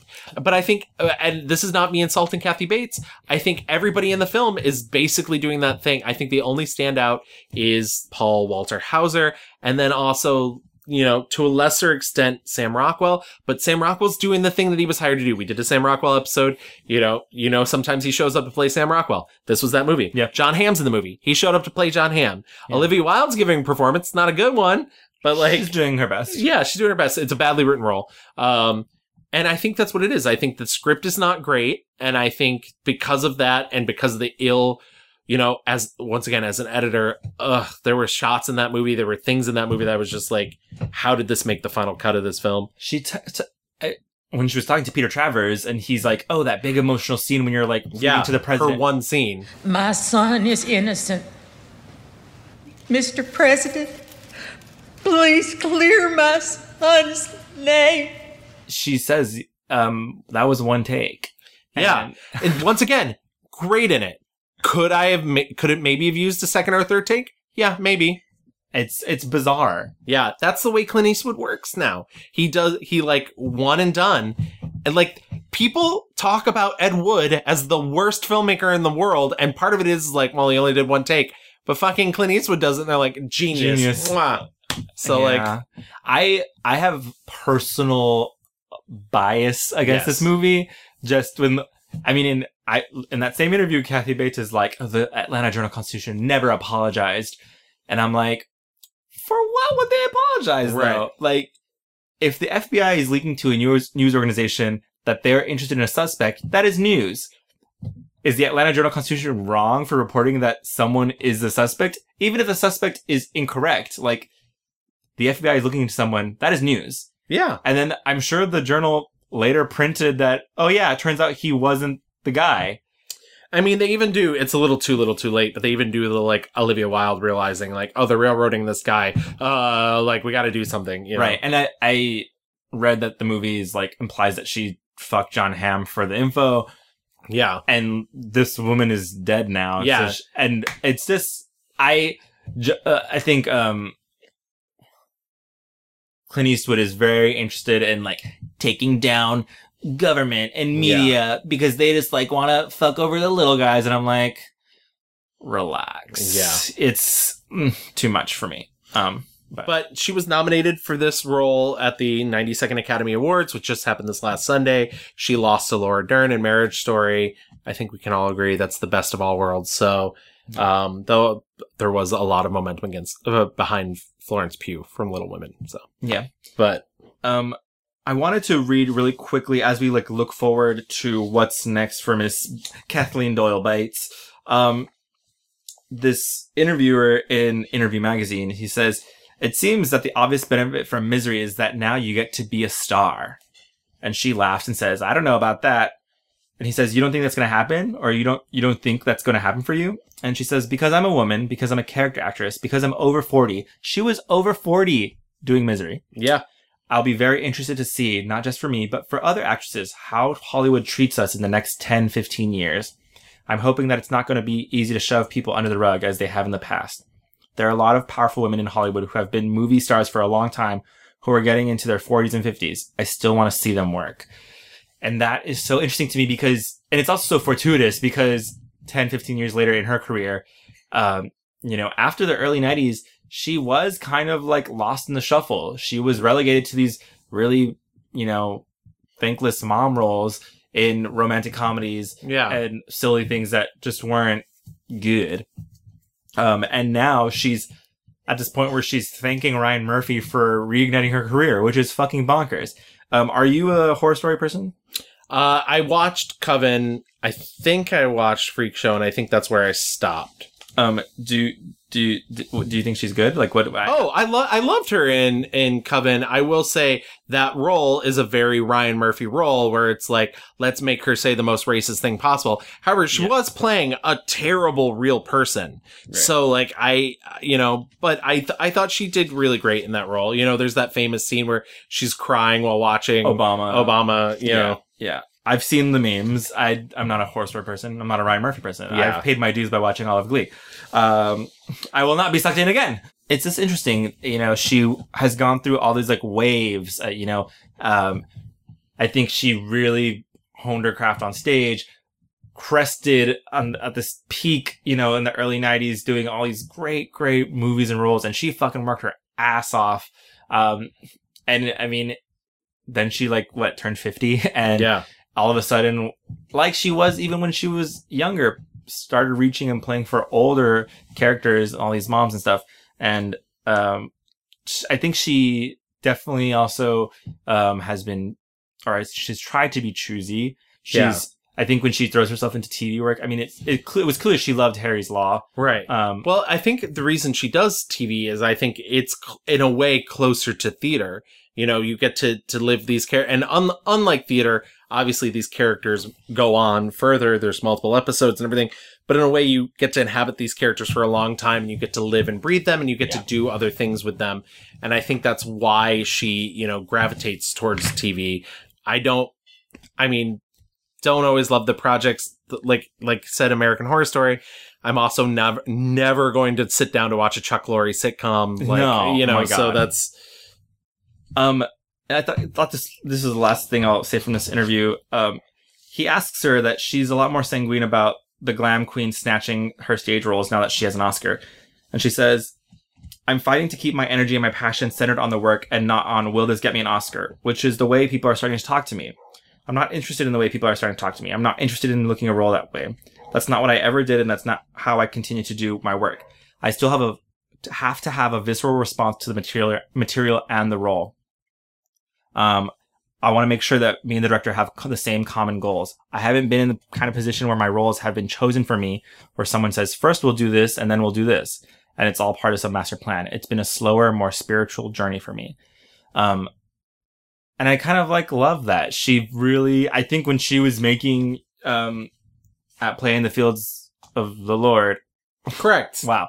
I think she really, you know, wanted to work with this filmmaker, really was having this visceral response to the movie. I think A Home of Our Own, a lot of these movies, Fried Green Tomatoes, you can sense all this energy of a woman who has been hurt in her real life, connecting with these women in those ways.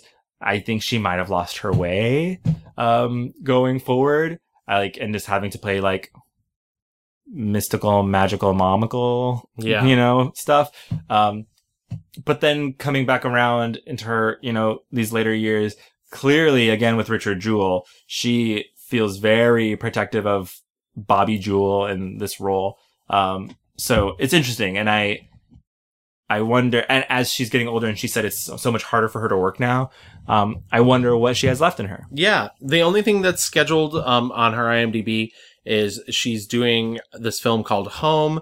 The logline is, an ex-felon returns home from prison and must confront the demons of his past.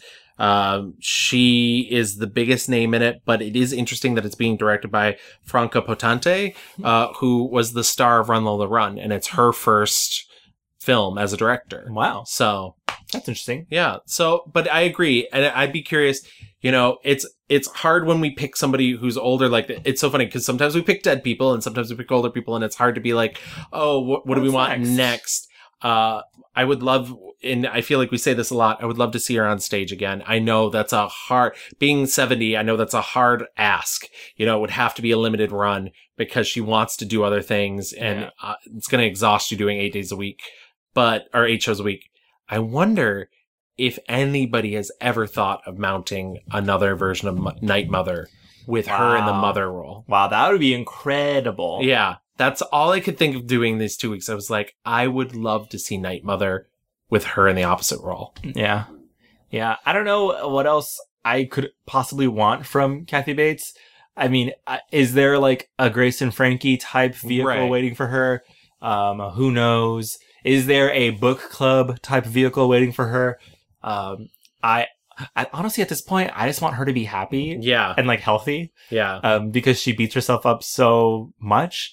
But it is interesting to do a celebrity, because everybody thinks like celebrities, charmed lives and whatnot, who has I don't know, some of the similar problems that I see in myself or, you know, in other people and that sort of. Yeah. I mean, we were talking about this earlier. Like when you hear her talk about herself, you always just want to be like, Kathy, no. Yeah. It's exactly like, stop it. Yeah. Stop. And people are like, you know, you are beautiful. And you know, you like, it's just hard. You know, we talked a little bit about this with Melissa McCarthy, but I think in that sense, she's such a comedic actress. Yeah. With Kathy Bates, it almost feels like early on in her career, she is like, well, this is what I am. This is what people see me as. And so this is what I'll play. Yeah. You know, and kind of always knowing I'm not an ingenue. I'm not the pretty girl. I'm not going to get the pretty girl roles. But man, to have the career that she has, and like she fucking fought tooth and nail through all of that shit to get where she is now. And it's kind of incredible. And I hope, she knows like what kind of like an inspiration icon she is, because no matter what you say about her, when you see her on screen, no matter like, it's always like, oh fuck, I love her. Yeah. Like she's one of those actresses. Yeah. I mean, that's why when she finally showed up in On the Basis of Sex for her like two scenes, I was just like, oh yeah. Yeah, exactly. Yeah. Yeah. You really feel like, oh man, she's fucking great. Like we love her. Like a national treasure. Yeah. I think that's a good place to wrap up. Kathy Bates. We love you, Miss Kathleen. Miss Kathleen. Kathleen Doyle. Mm. All right. Well, thank you, everybody, so much for listening to The Mixed Reviews. Thank you, guys. You can find us online at our Twitter at The Mixed Reviews, where we post polls and things. So please watch out for that coming. Absolutely. Soon. And you can decide on your favorite Kathy Bates film. Yes. You can also find us on Facebook. Just type in The Mixed Reviews. You can email us at reviewsmixed@gmail.com. Send us little love notes. Yeah. We're also on Instagram. You can follow us at _mixed_reviews. And if you want to listen to us, like you've just listened to this entire episode, you can listen to us on Apple Podcasts, Spotify, Google Play Music, Stitcher Radio, and iHeartMedia. And if you do listen to us on Apple Podcasts, please leave us a rating and review, a nice little 5-star review, and just write a few couple words to us. We'll read it on the show. We love hearing from you guys. We love getting feedback. We love knowing what you like about the show and what you want to hear us do in the future. Slide into our DMs. Oh, absolutely. You can also, Gavin's been posting some little clips from movies and stuff. So, I loved seeing little Alfre Woodard and her Popeye Jackson. Did you enjoy the footage not found of you? Oh, yes. Thank you. Keeping me anonymous. I'm shy. Talk to us, guys. We love hearing from you. And we'll see you in a couple weeks. Absolutely. Bye. Bye. How I hate little shoes, little socks, and each little bloomer. I'd have cracked years ago if it weren't for my sense of humor. Someday I'll step on their freckles. Some night I'll straighten their curls. I'll send the flood, send the flu, anything that you can do.